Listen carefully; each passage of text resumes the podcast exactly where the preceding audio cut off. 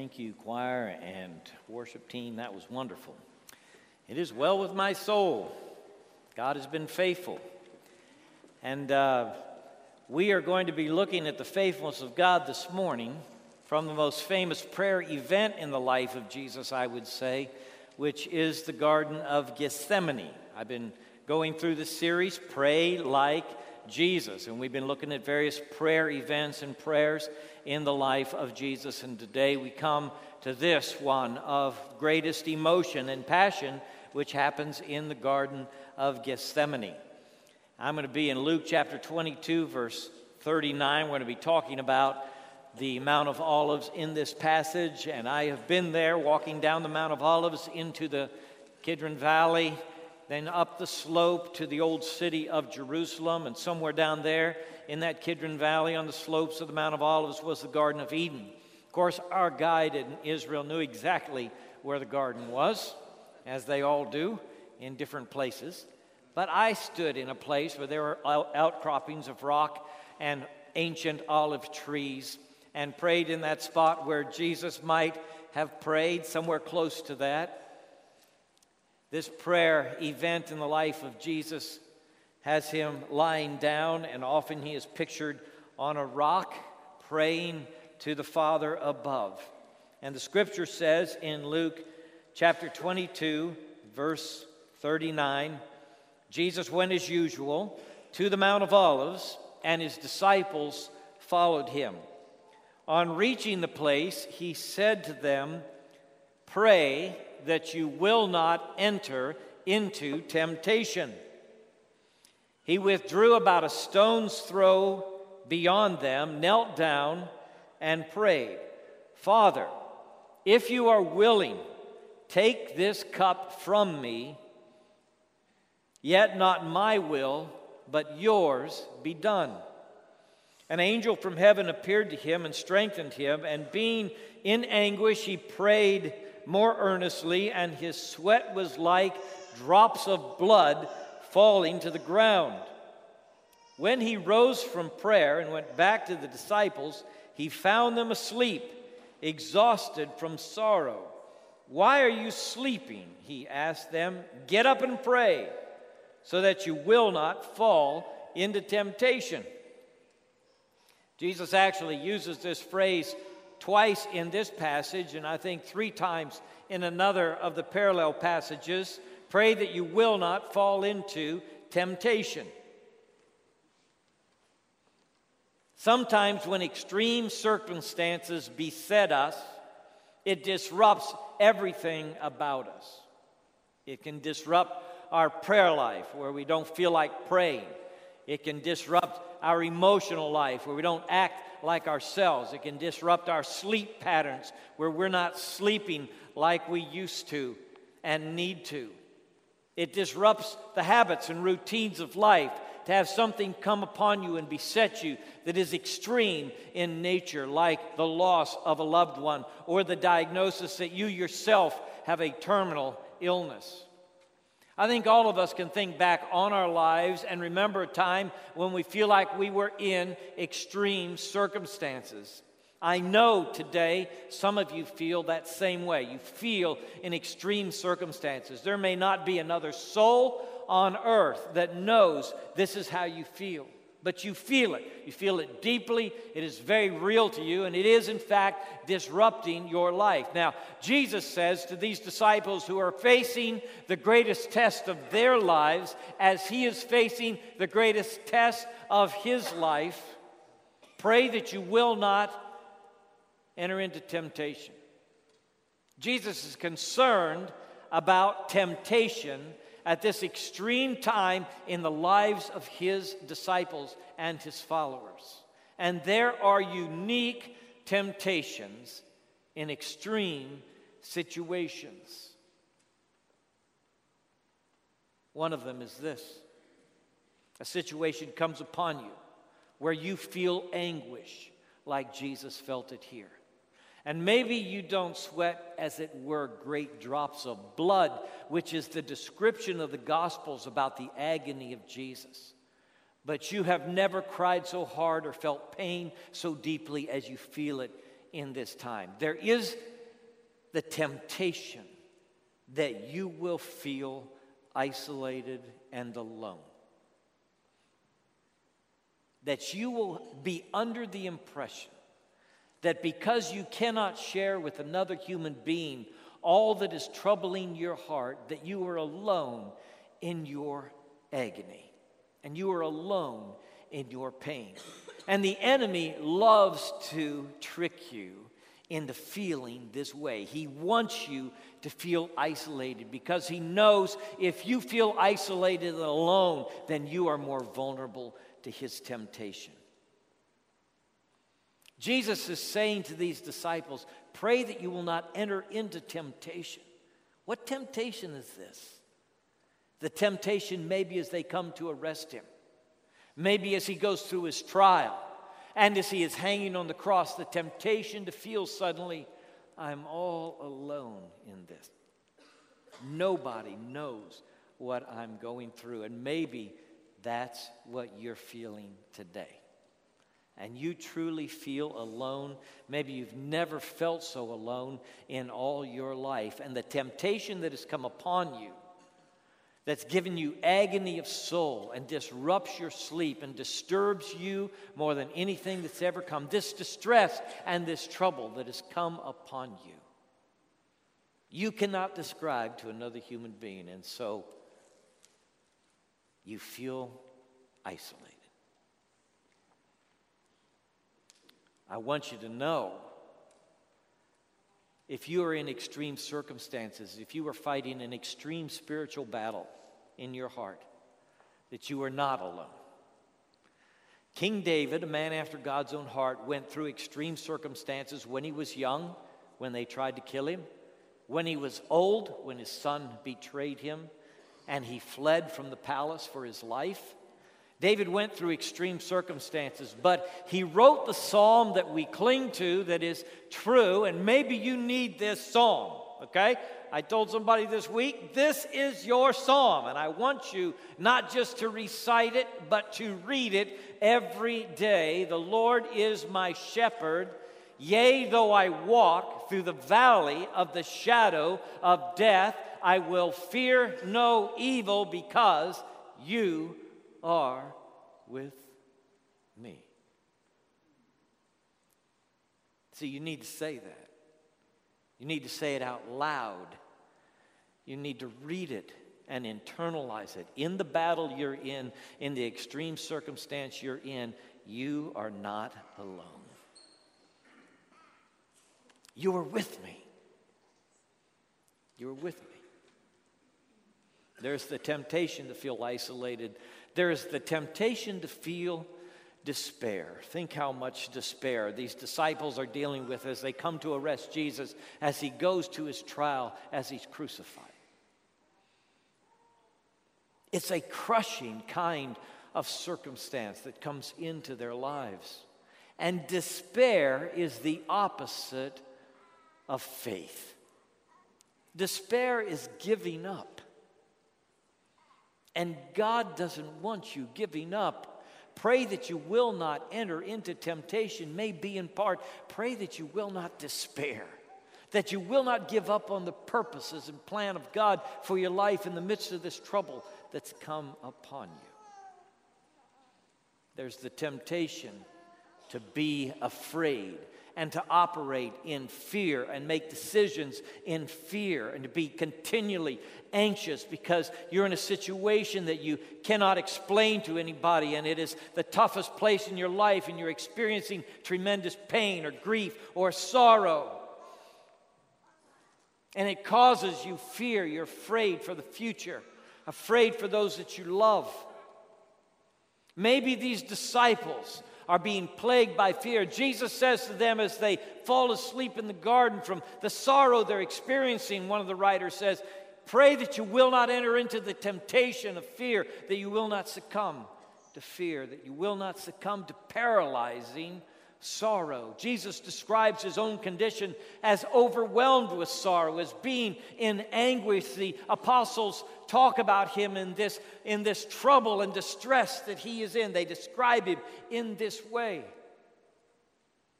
And sometimes sorrow comes upon you and it is paralyzing. The fear is paralyzing, the distress is paralyzing. And it feels that you cannot move from this place where you're stuck. This extreme circumstances come into your life and you, you cannot move forward. You're stuck right there. That too is a temptation the temptation to be paralyzed, to be flattened, and all of a sudden immobilized emotionally and physically, even by the thing that has come into your life. Pray in extreme circumstances that you will not enter into temptation, that you will not succumb to these unique temptations that are part of the extremities of your life. And realize the power perspective in extreme circumstances. Jesus says, Not my will, but thine be done. There is a perspective here in the prayer of Jesus that every person battling trouble and heartache and temptation needs to remember. If you're going to walk where Jesus walked and follow in his steps, you need to see this prayer, hear this prayer, and internalize the perspective of this prayer. And I want to help you with that by going to another psalm, Psalm 139. It is a familiar psalm. We read it as beautiful poetry and use it for all kinds of purposes, but I wonder if it wasn't written perhaps when David was in an extreme circumstance. And I want you to hear it. Maybe as someone who is sorrowing over the loss of a loved one or another extreme circumstance that has come into your life or maybe to imagine yourself in such a circumstance as you hear these words. Think about being in extreme circumstance. You have searched me, Lord, and you know me. You know when I sit down and when I rise. You perceive my thoughts from afar. You discern my going out and my lying down. You are familiar with all my ways. In this psalm, the psalmist is saying, Lord, you know. He says at the conclusion of this first paragraph, This knowledge is too great for me. It's too wonderful for me. I, I can't comprehend it, this knowledge that you have, God.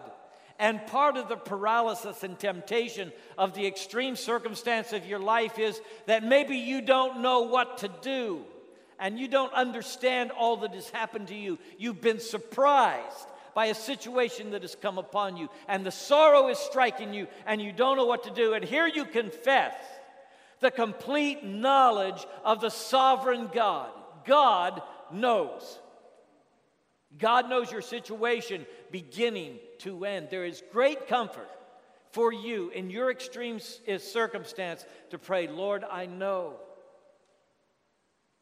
I know that you know me.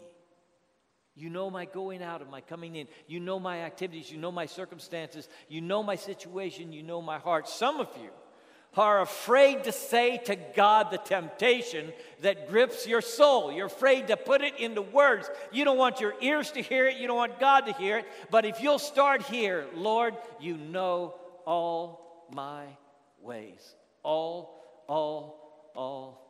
You will not surprise God with anything you say to Him in this extreme temptation in your life. He already knows, and there's great comfort right here. Pray this way so you won't enter into temptation. Say, Lord, you know all my ways. You know my comings and goings, everything that I've done. It is comprehensive. This knowledge of yours, it is a great comfort to confess that. To say it to God, to let your own hear, ears hear it. Look at the rest of this psalm.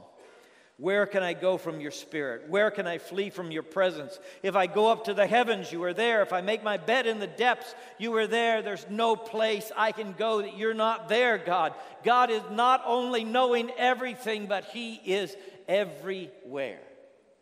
He is everywhere. He is with that loved one that you are grieving over who is in a situation you cannot access, somebody who's far away from you, God is with them. You're praying for them. You want something to happen in their life. God is there. And everywhere you go, God is there. So when you pray, there is comfort in praying, Lord, I know you understand it all. You know it all. And God, I know you are everywhere. No matter where I go, you are there. I can't go anywhere that you're not there. He wraps up this psalm For you created my inmost being. Is this familiar to you? You knit me together in my mother's womb.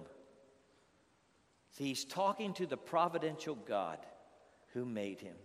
I praise you because I am fearfully and wonderfully made. My frame was not hidden from you when I was made in the secret place, when I was woven together in the depths of the earth. Your eyes saw my unformed body. All the days ordained for me were written in your book before one of them came to be.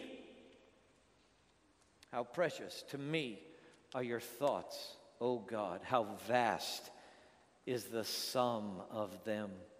Were I to count them, they would outnumber the grains of sand.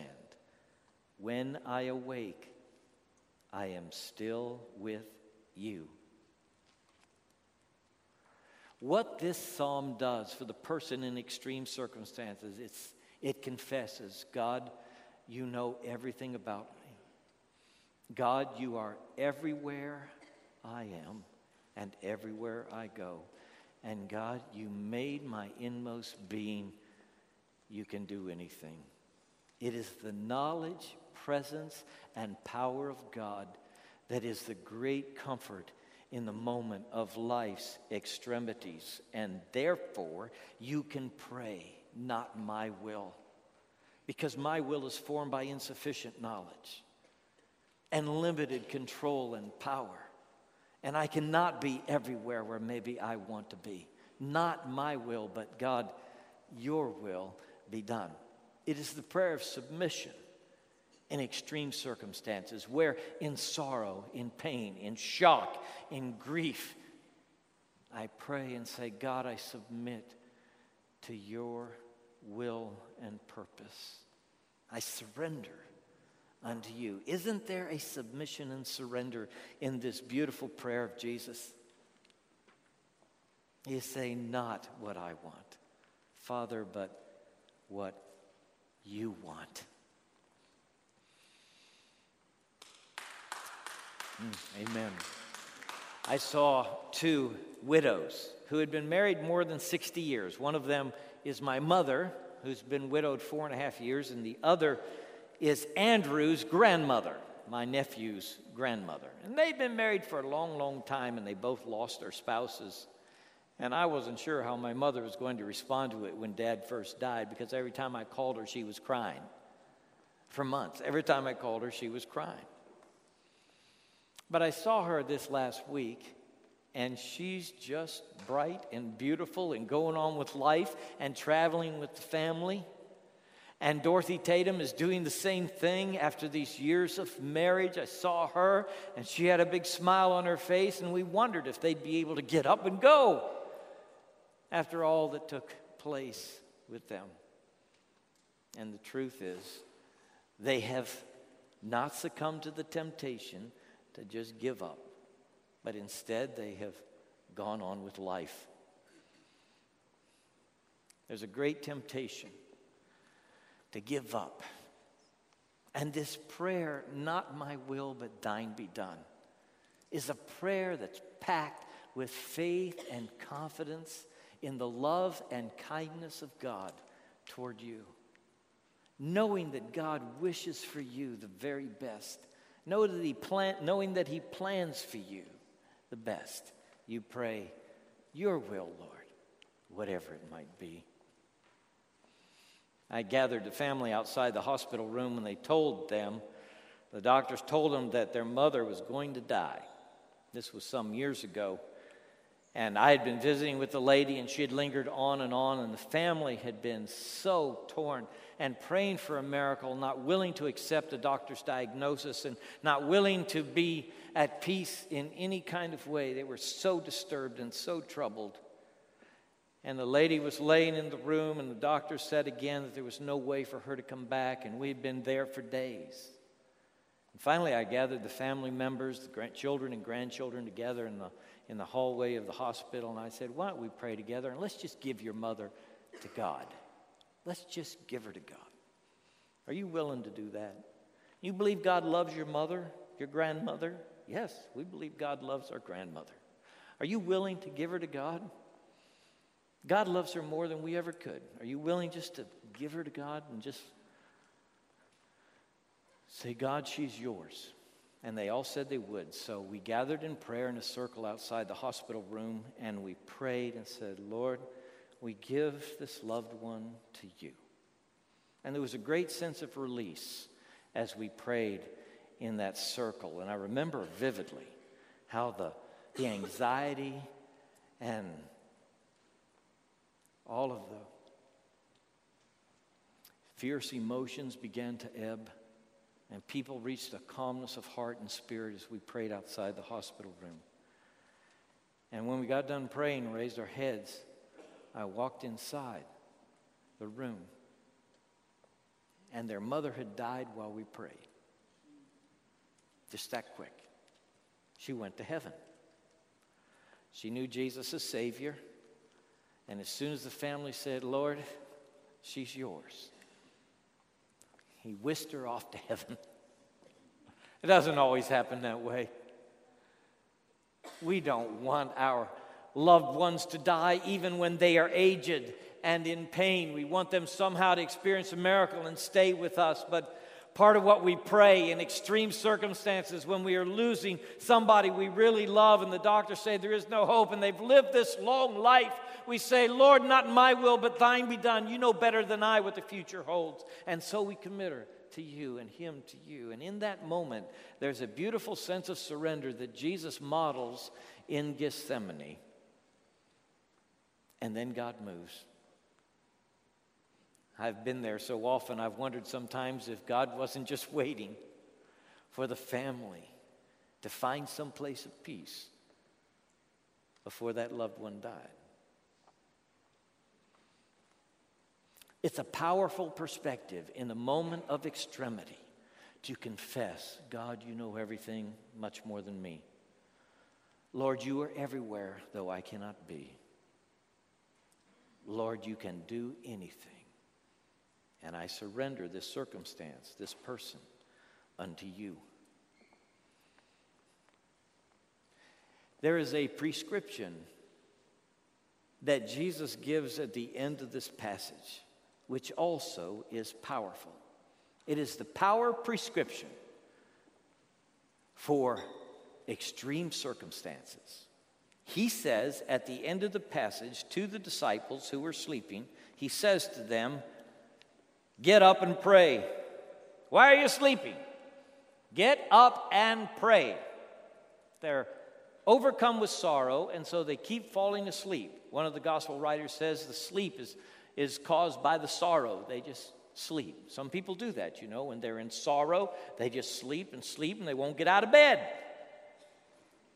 Well, I have often read, you know, get on your knees and pray, bow your head and pray, be still and know that I am God.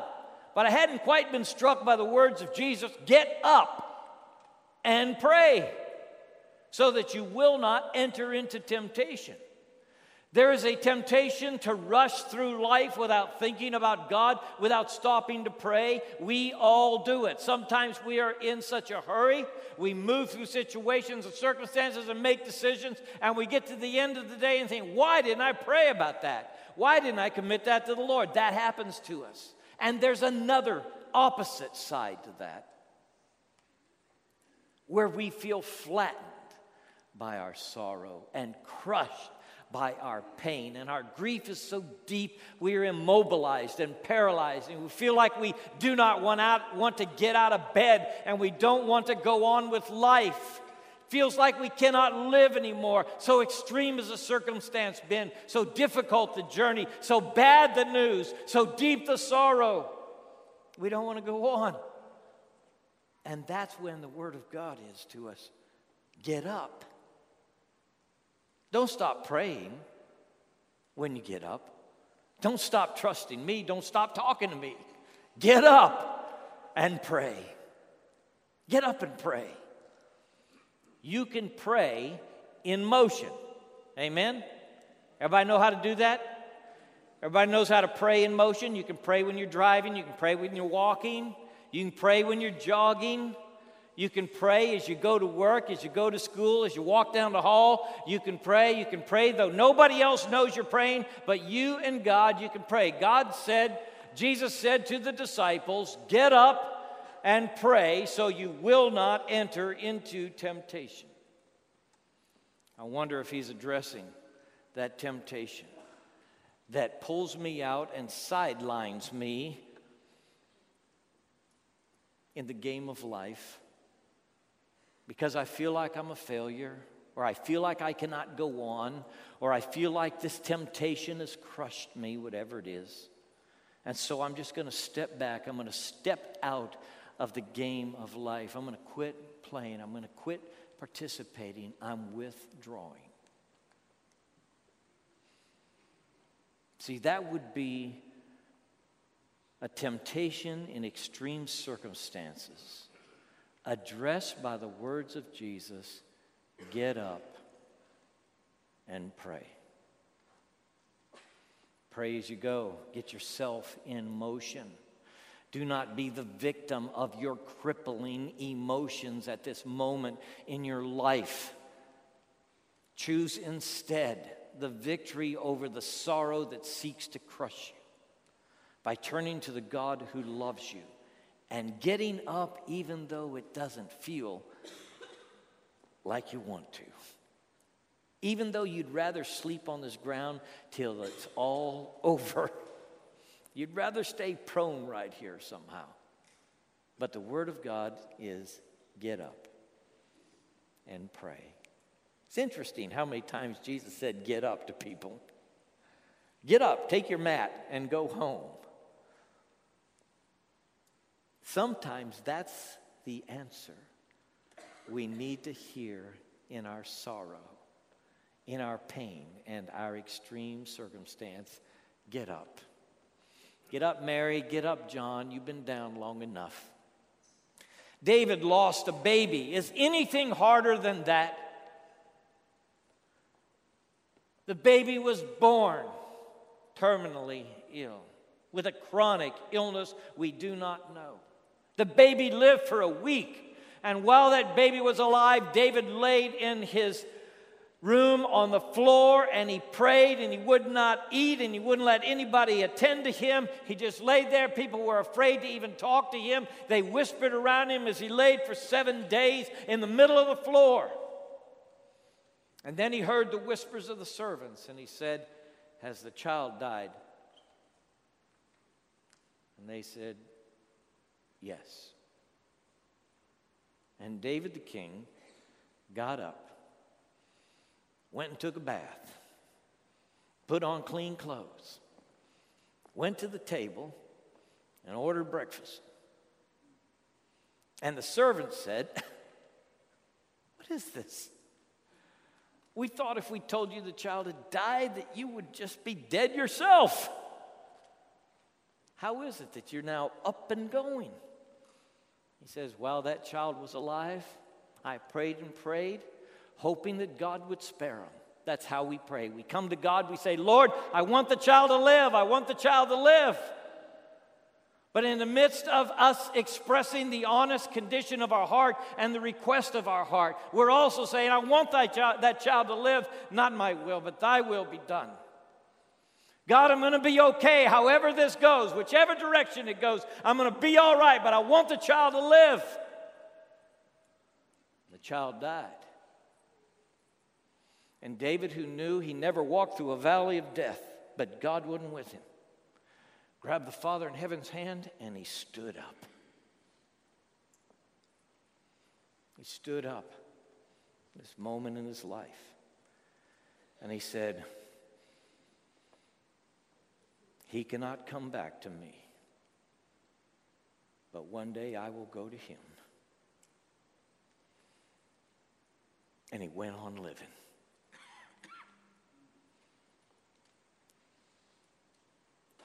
There's an answer in somebody's life for the sorrow that has gripped your soul. When you hear Jesus say to the disciples who are facing the worst hours they'll ever live through, get up and pray so you won't enter into temptation. Let's bow our heads.